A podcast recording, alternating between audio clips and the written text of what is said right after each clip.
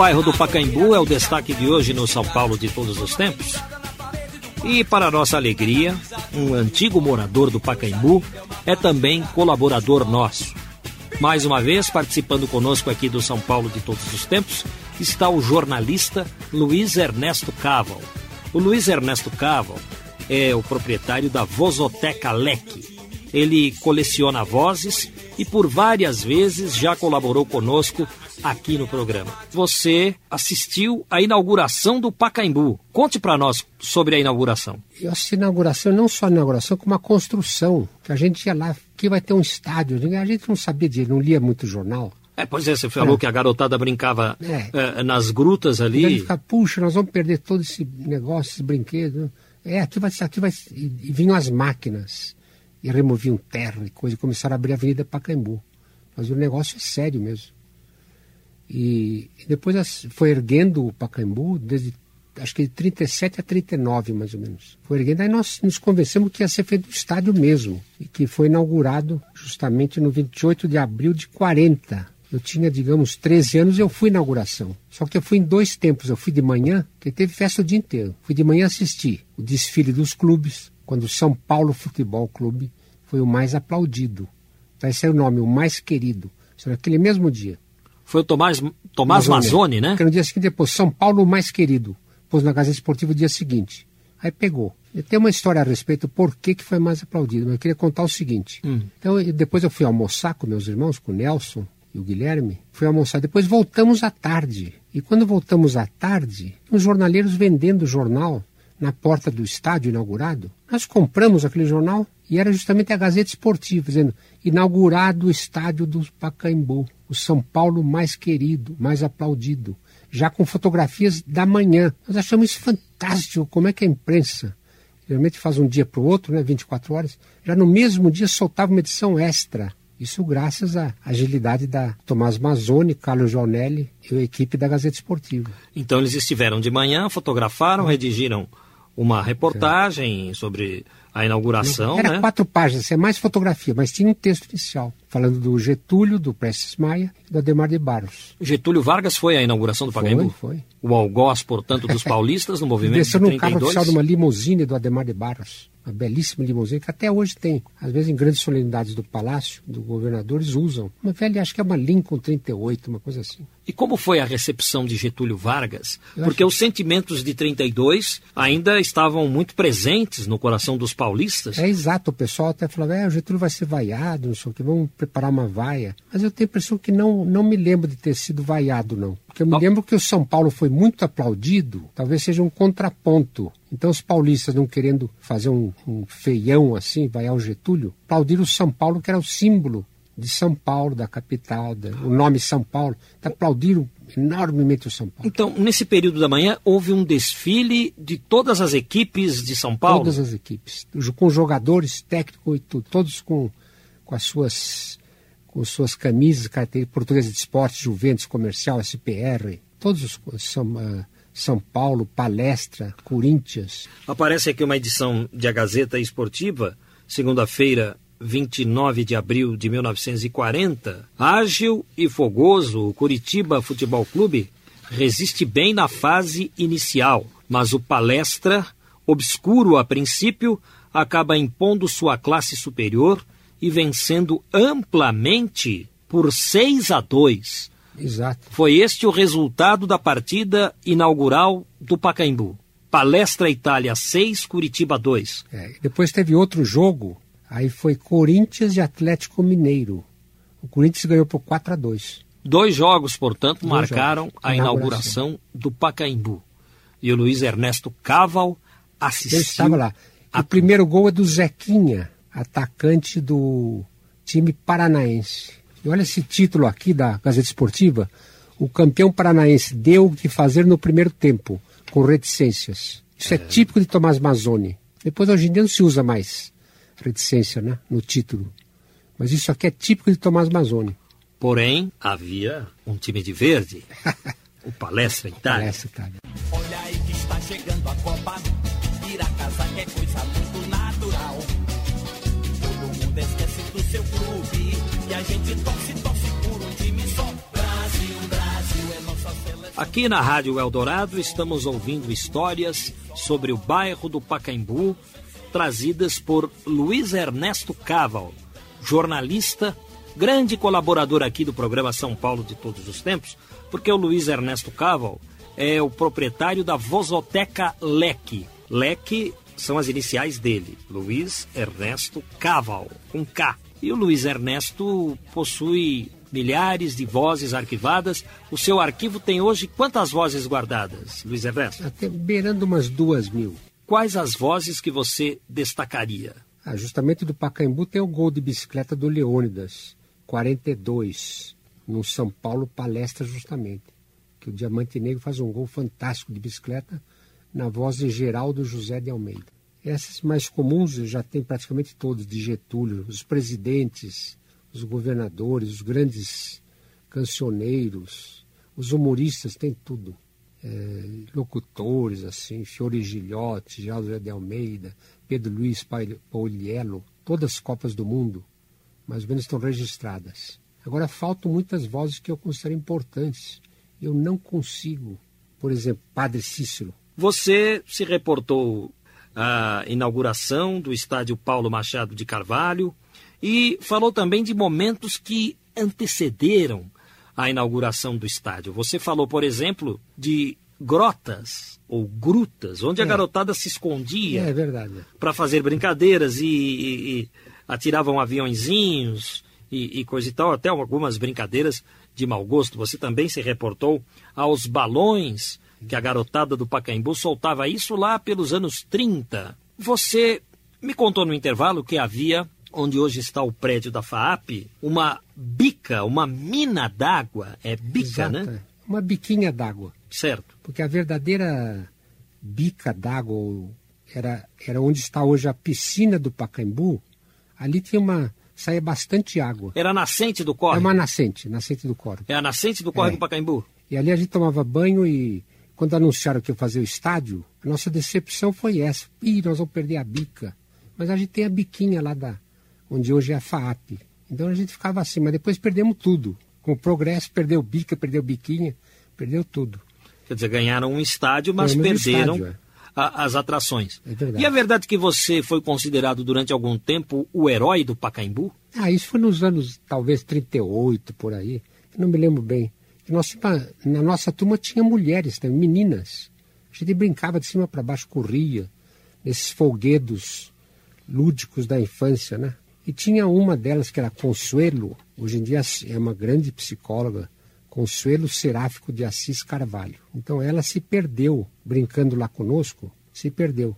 E todo mundo, passamos o dia inteirinho. Teve aquele alarme nas Pacaembu inteiro, Genópolis inteiro, ficou procurando a Consuelo. E eu fui lá para a Biquinha, onde hoje se ergue o Museu de Arte Brasileira, da FAP, e ela estava lá chorando, deitada, assim, perto da Biquinha, perdida.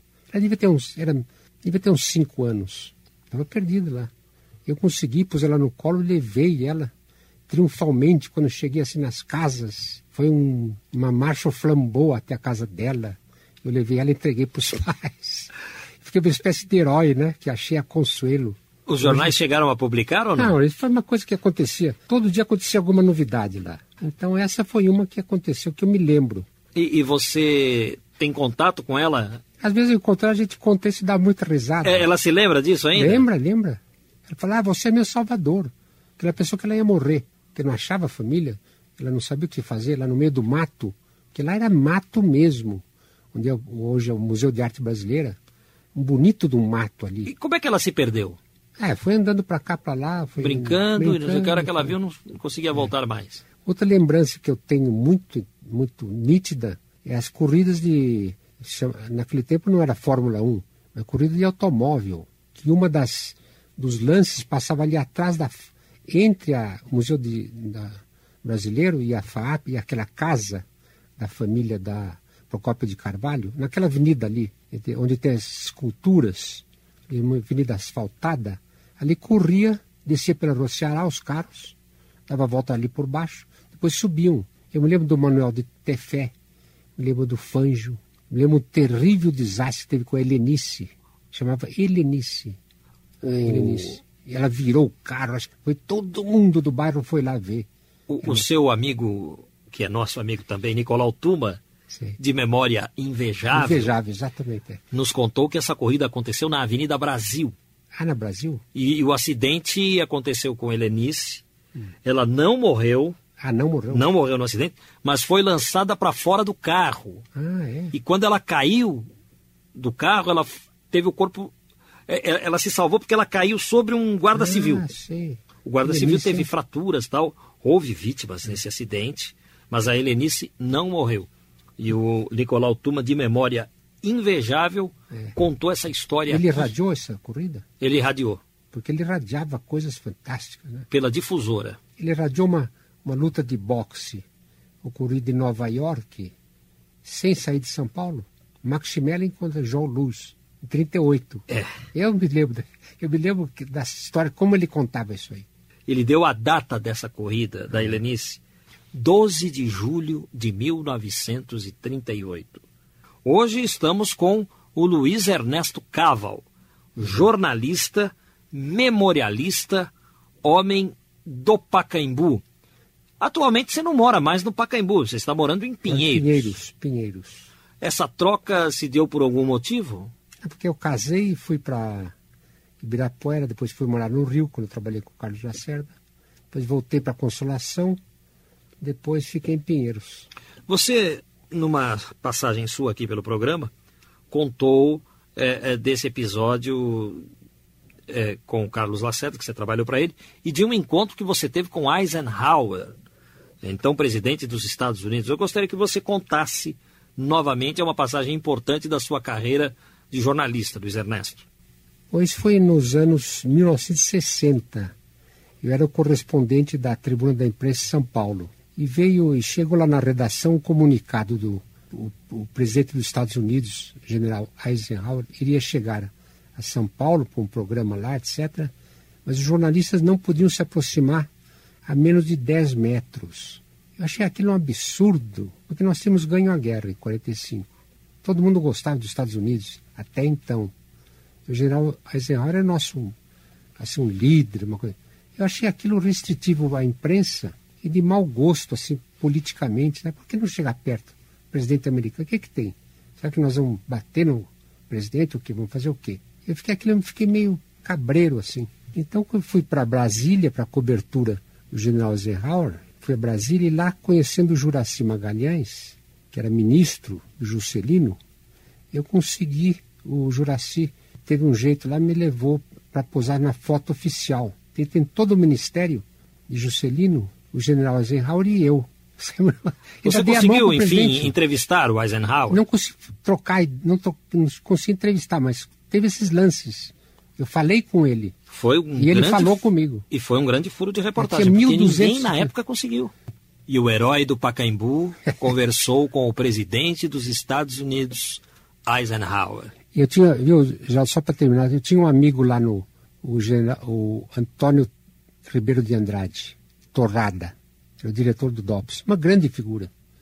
Mas ele é amigo nosso, assim, de jornalista. Depois, muitos tempo depois, ele falou, ele me encontrou, Sérgio, você é completamente doido. E como é que você faz aquilo no, no fazano? Você entra atrás do garçom, fala com o Carol Pinto, fala coisa errada, desce do elevador, sai junto, aperta a mão do presidente. Você podia ter tomado um tiro, porque a nossa ordem era dar um tiro. Esta é a Você... missão do repórter. Eu falei, ah, isso é, a imprensa é livre, né? Eu falei, a imprensa é livre. Aí a lição ficou por aí. Aqui na Rádio Eldorado, São Paulo de todos os tempos, falando hoje sobre o bairro do Pacaembu e o nosso entrevistado nessa sequência do programa é o jornalista Luiz Ernesto Caval. Ele é um velho conhecido dos ouvintes do São Paulo de todos os tempos, porque além de profundo conhecedor do Pacaembu, o Luiz Ernesto é o dono da Videovozoteca Leque. E o Luiz Ernesto já trouxe deste museu de vozes que ele tem algumas gravações interessantes que nós apresentamos aqui no programa. Vamos recapitular, portanto. Nós apresentamos em 1994 um depoimento de Silvio Caldas, contando histórias do Rio de Janeiro, histórias da boemia. Esse depoimento faz parte do acervo do Luiz Ernesto. Vamos ouvir Silvio Caldas falando da boemia no Rio de Janeiro, da amizade que tinha com Noel Rosa e das composições que fez com ele. Você sabe que as gírias são de todas as épocas, de todos os jovens. E eu visitando o subúrbio do Rio de Janeiro, onde minha gente mora lá, aqueles cabrochos todos, tudo que é cabrocho no Brasil é meu primo, meu, meu compadre, coisa. E encontrei uma gíria muito interessante. Vi numa esquina eram três ou quatro rapazes que conversavam, garoto assim, 18 anos, 17 anos, 20 anos. Eu arranjei uma cabroche que dança machista, que joga no bicho. Achei que ele era interessante, era uma gíria engraçada aquela. Tudo eles botavam X, O, C, H, O. E eu voltando para a cidade, no Café Nice, perguntei ao Noel, Noel, o que é que tu achas disso? É muito interessante. Você fazer um samba com esta gíria, assim, assim, assim, contemplei ele. Ele tirou aquele cigarrinho da boca, assim, coisa, faz lá maior. E disse assim, tu faz a primeira que eu faço a segunda. Olha, eu não queria ficar sem dar também o meu recado. E fiz, eu tenho uma cabrocha que mora no rocha e não relaxa. Sei que ela joga no bicho que dança machixe, que dá muita bolacha, chá. Eu tenho uma cabrocha que mora no rocha e não relaxa, chá. Sei que ela joga no bicho que dança machixe, que dá muita bolacha. O Noel fez. Tem um filho macho com cara de taxa, além de ser coxo. Ele me faz de capacho, qualquer dia eu racho esse carneiro mocho. Já viu? Na hora, ali. Silvio Caldas. Importante esse depoimento. Vamos trazer uma outra voz do acervo de Luiz Ernesto Caval, a voz de Juscelino Kubitschek, que foi presidente da República e foi também um profundo apaixonado pelas coisas de sua cidade, Diamantina, e pelas coisas, pelas tradições de Minas Gerais. Vamos ouvir. As músicas que vão ouvir agora pertencem ao repertório das serenatas que Diamantina está habituada a ouvir há 200 anos.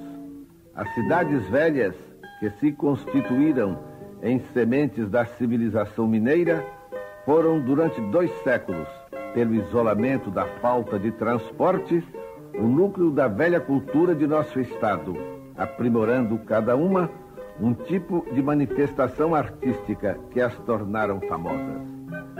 Todas as gerações de diamantinenses passearam sua mocidade pelas ruas silenciosas e encantadas de sua cidadezinha, sobretudo à noite, quando, à luz do luar, os violões acompanhavam os bardos primitivos na criação desse gênero de poesia que hoje é uma característica do velho Tijuco.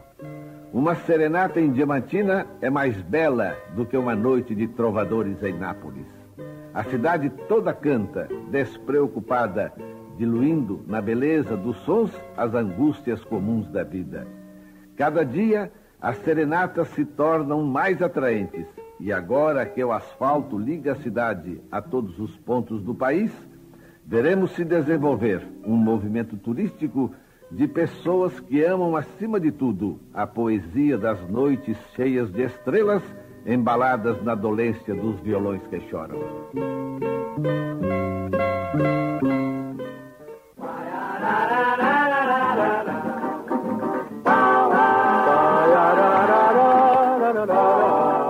Esta é uma música em homenagem a Leônidas da Silva.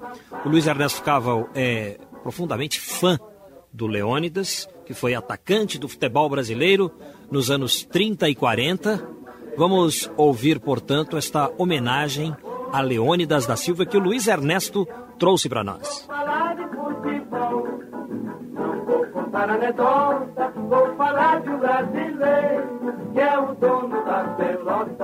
Esta é a homenagem a Leônidas da Silva dos Vocalistas Tropicais, música do Davi Nasser um presente que o Luiz Ernesto Caval trouxe para nós. Ele, além de um colecionador de vozes, é um apaixonado pelo bairro do Pacaembu. E o tema principal do programa de hoje é o Pacaembu. Luiz Ernesto, você falava agora há pouco sobre a inauguração do estádio do Pacaembu e disse que o São Paulo Futebol Clube foi o mais aplaudido quando Getúlio Vargas assistiu à inauguração do estádio. Me parece que uma conotação a 1932, mas eu gostaria que você explicasse mais sobre isso. Foi o mais aplaudido, o mais querido São Paulo, não? Acho que é mais porque é mais por causa do nome, né? São Paulo de 32, São Paulo Futebol Clube. Então São Paulo encarnava assim. É um clube mais ou menos formado por uma certa elite. Então também essa elite também combatia o Getúlio, né? Mais ou menos isso. Eu acredito que é mais por causa do nome, São, São Paulo, Paulo. Futebol Clube, São Paulo. Porque aquele pessoal que estava lá para a inauguração tinha corintiano, portuguesa de esportes, palestra, tudo. Mas o São Paulo era mais com as cores preto, branco e vermelho, né? Uma coisa assim de São Paulo, né? A e bandeira. É isso... Então talvez aplaudiram muito o São Paulo. É Todo por... o desfile do São Paulo, desde que entrou na, na, ali embaixo, tinha aquelas em volta do, do campo de futebol, tinha aquelas raias. Todos os desfiles do São Paulo foi aplaudido, todo mundo, o pessoal ia se levantando até o fim. Durou, digamos, uns uma hora cada desfile. O São Paulo foi aplaudido o tempo inteirinho. Foi o mais aplaudido. E por isso você se tornou São Paulino? Não, eu já era São Paulino. Porque minha família toda é São Paulina. Mas o São Paulo é de 1930? É, mas meus irmãos e lá é São Paulo, todo mundo de São Paulo. Só os filhos e netos que saem corintiano. Teriam sido os seus parentes torcedores do paulistano antes do surgimento também, do São também, Paulo? É. É? Que o paulistano tinha o Federais, que era também o símbolo do grande craque, Araquém Patusco, etc. Então a gente. O, Paulo, é, o São Paulo se formou também, muito com esses jogadores também, né?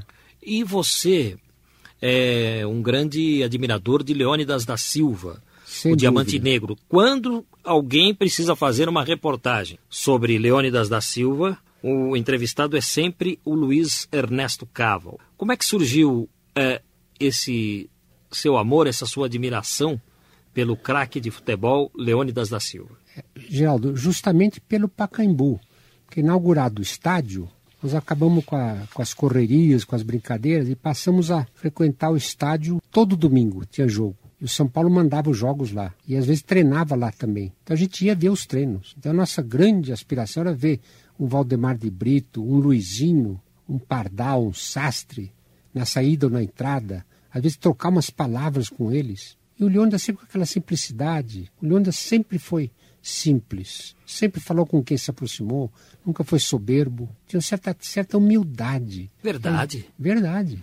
Porque um jornalista já falecido, Ari Silva, Sim. veio aqui ao programa e ele disse que quando da Copa de 38, para os treinos da seleção brasileira, Leônidas alugou um, uma limusine. Um, um trem exclusivamente para levá-lo ao treino. É verdade, ele tinha se casado e o treino era em Poço de Caldas. Então ele foi no último vagão, foi numa limusine. Então ficou assim um negócio que o Leônidas anda de limusine. Pode ser também. Tem muita história do Leônidas, eu não sei a vida toda dele. Eu conheço mais ele assim dos treinos, depois do São Paulo, depois por razões no governo Sodré, que ele era muito amigo do Sodré, governador, e eu fiquei amigo do Leônidas, de frequentar a casa, de sair para comer bacalhoada, de conversar muito, etc. Então, eu tenho essa imagem assim de uma pessoa decente, correta, educadíssimo, amigo dos amigos. Muitas vezes falam coisas terríveis do Leônidas, que ele agrediu Valdemar de Brito uma vez. Ele falou que não é verdade. As pessoas amadurecem, né? Amadurecem. É. Ele esse respeito né, a um herói brasileiro, maior artilheiro da Copa do Mundo de 38. Quando veio para São Paulo, justamente no Pacaembu, foi a fase áurea do São Paulo. Em oito campeonatos que o Leônidas participou, foi campeão em cinco, com a famosa linha Luizinho, Sassi, Leônidas, Remo e Pardal, ou Teixeirinha. Então esse era o ataque, era a máquina tricolor. E o Leônidas conduzia isso aqui de uma maneira magistral, porque o São Paulo entrava assim, tateando, geralmente o outro quadro fazia 1 a 0. Aí, sob o comando de Leônidas, justamente, o São Paulo se incendiava. Já virava o primeiro tempo 2 a 1. Segundo tempo, mais dois. Era era a tabelinha tricolor famosa. Então Leônidas foi artilheiro no São Paulo, foi artilheiro na seleção brasileira, Geraldo. Você pode ver o seguinte: eu tenho uns dados da, do Globo.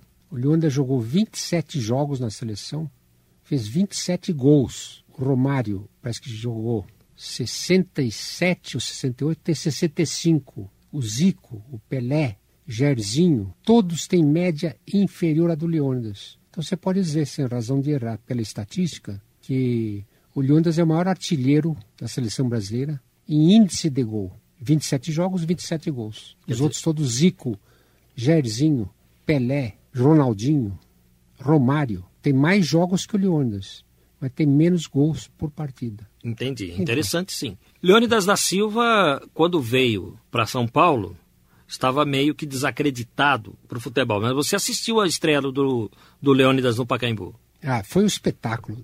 Tinha gente em pé até em cima lá das, das guardas lá, do estado dos dois lados, e concha acústica. Veio gente do interior, veio gente que você não pode calcular.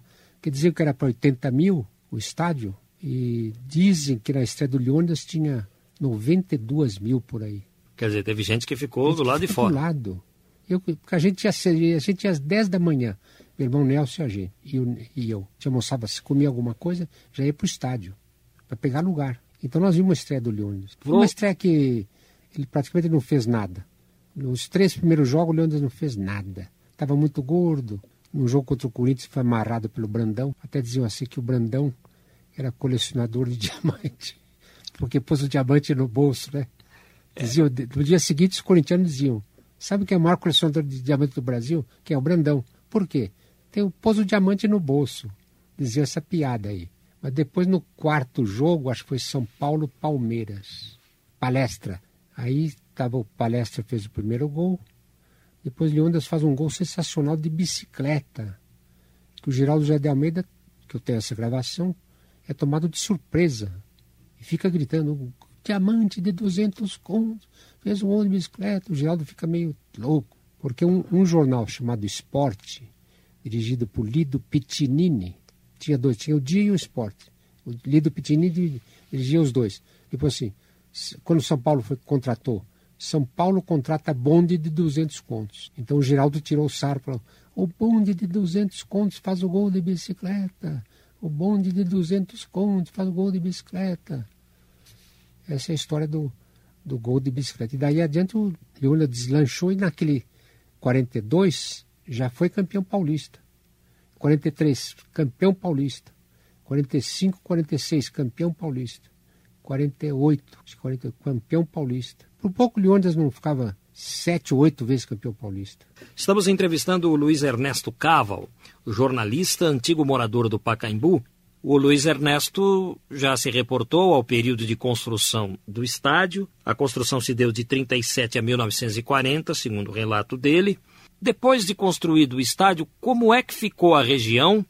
Quando surgiu a Avenida Pacaembu, Luiz Ernesto? Ah, ficou aquele bolsão ali, ficou aquele, aquele vão todo Ali já foi feito juntamente com o estádio, já ficou a saída dos, dos, do público, né? E aí as casas começaram a fazer, também ser construídas para o lado de lá, juntando-se com o bairro de Perdizes. Mas um grande lance que houve para o nosso bairro do Pacaembu foi não sei que ano, quando começou o ônibus elétrico. Porque é um bairro que ficava meio enfiado assim, né? Porque o pessoal subia muito a Vida Angélica de cima para baixo. A Vida Angélica tinha ônibus, tinha bonde, tinha circular. Naquele tempo tinha circular. E o Pacaembu ficou meio assim, sozinho, isolado. Aí começou o ônibus elétrico, aqui da Praça D. José Gaspar, até lá em cima, não sei como é que chama aquela praça, lá em cima, adiante do Pacaembu. Sobe por aquela avenida e vai lá em cima para Perdiz. Assim, depois virava, voltava pela Praça Belabuim e até D. José Gaspar. Então esse ônibus prestou um serviço fantástico. Começava a surgir não só o público, mas como as escolas. É. Escolas e, e outras entidades. E hoje em dia é um bairro que tem um poderio de, de estudantes, né? Estudante principalmente. Graças à FAP. Graças à FAP. Que surgiu onde estava a Bica. É, exatamente isso aí. Depois da Bica já construíram um prédio ali da Fundação Armando Álvares Penteado. Começou devagar, foi indo, indo, indo, indo. Hoje é um complexo notável, né? Esse... Tem museu, tem museu aberto de escultura, tem escola de artes, tem FAP, tem escola de economia. É um centro integrado da maior importância para São Paulo. Quais as suas considerações finais a respeito do Pacaembu? Eu gostaria que você falasse da sua ligação com o Pacaembu hoje, em termos de coração, de saudade, de memória? O que é o Pacaembu para você, Luiz Ernesto Cavo? Pacaembu continua sendo um grande bairro de São Paulo histórico, por causa desses lances todos, principalmente por causa do estádio. Mas hoje um novo valor se levanta, que é o que é a FAAP, Museu de, de Arte Brasileira, que é muito importante esse complexo. Eu tenho estado lá, tem exposições, todo ano faz exposição, uma por ano é premiada na APCA. Começou com Di Cavalcante, depois foi Segal, depois foi Panchetti. Agora esse ano fez a exposição dos modernistas, com a curadoria de Denise Matar. Então são coisas assim, eles levantam toda a vida passada no modernismo, Dona Olívia Guedes Penteado, Mário de Andrade, Oswaldo de Andrade, Pagu, Tarsila do Amaral, Anitta Malfatti, não só os quadros, como fotografias, como depoimentos, como gravações, como textos explicativos. Então isso aqui é um incentivo para a integração com a cidade, né? que a FAAP faz muito bem, Fundação Armando Alves Penteado. Quando de sua inauguração, o estádio do Pacaembu tinha o nome Estádio Municipal do Pacaembu. Exato. Depois passou a se chamar Estádio Paulo Machado de Carvalho. A que época Foi depois da Copa de 58, que foi o nome do comandante da Copa, foi Paulo Machado de Carvalho, com seu terno marrom. Aliás, é parente desses mesmos Machado que eu falei do Brasílio Machado. Não são parentes seus? São, são. É o Paulinho Machado Carvalho da Record. E outros são Antônio parentes. Né? Augusto, Antônio Augusto, Amaral, Amaral Carvalho. Carvalho. Todos eles. Gente muito boa. São todos têm essa linhagem dos Alcântara Machado. Brasílio Machado, Alcântara Machado, Paulo Machado Carvalho. Interessante. Só para finalizar, o Pacaembu hoje é um bairro tombado pelo patrimônio histórico Isso. e existem problemas ali ligados ao trânsito, mas o Pacaembu é um bairro muito querido, é um bairro muito bonito, né? Você, nas suas andanças pelo alto, a pessoa que mais conhece São Paulo pelo alto, talvez seja você, Geraldo. E você, como é que você vê o Pacaembu hoje? Eu acho um dos bairros mais bonitos de São Paulo. Tá principalmente pelas casas em torno do estádio, todas elas preservadas, pelo verde do Pacaembu e pela importância que ele tem, que é aquele estádio. Eu, quando sobrevoo São Paulo, eu vejo o Pacaembu vazio nas manhãs, mas fico imaginando ali o eco dos gritos Exato. de gol de Pelé, os gols marcados ali por vários atacantes e principalmente os gols de Leônidas da Silva. Esses, de fato, continuam ecoando, principalmente no seu coração, não é? Eu vou emprestar para você, se já não emprestei, o gol de bicicleta do Leônidas, para você ver a vibração do povo em 42, hein? Imagina até hoje, como você falou. São ecos, são lembranças, são é a própria história da cidade que se faz presente ali, né? Pois de uma é. maneira épica. Muito obrigado por ter vindo aqui ao programa, contar histórias do Pacaembu e até uma próxima oportunidade, meu caro Luiz Ernesto Cava. Obrigado, Geraldo. Um grande abraço a você, o Geraldinho. Olha, a bicicleta para mim surgiu pela denominação da própria imprensa. A imprensa foi quem denominou o nome de bicicleta. Para mim era um lance comum do futebol, em que a bola vinha passando e eu joguei as pernas para o ar e fiz o movimento de uma bicicleta. A imprensa então denominou isso, porque eu fui feliz, saiu o gol, e denominou que era um lance de bicicleta que eu criei e tal. Ele raramente era Primeiro, feito e de lá para cá raramente era aprendeu. feito, você disse bem. Agora, eu não sou criador de nada, porque o futebol tem cento e tantos anos e já alguém já devia ter feito nessa época. Eu apenas não vi. Eu talvez tenha difundido esse lance, mas não sou criador de nada. O Leandro continua sendo agarrado, amarradíssimo. Cascão bateu o corno, o balão vem alto, salta a cor do resgate, diminuta a bola com Teixeirinha, Teixeirinha para Cascão, Cascão chuta, o balão bate em e vai fora pela linha dos arquibancadas. Hoje, às 18h30, o maior chá dançante de todos os tempos. E ataque com orquestras no Partido Rochado fala com Belhame, Belhame na Lima. Lima para o Quevarreta, Quevarreta recebe fora pela linha dos arquibancadas. O Corona vem, Cunhão se puxa.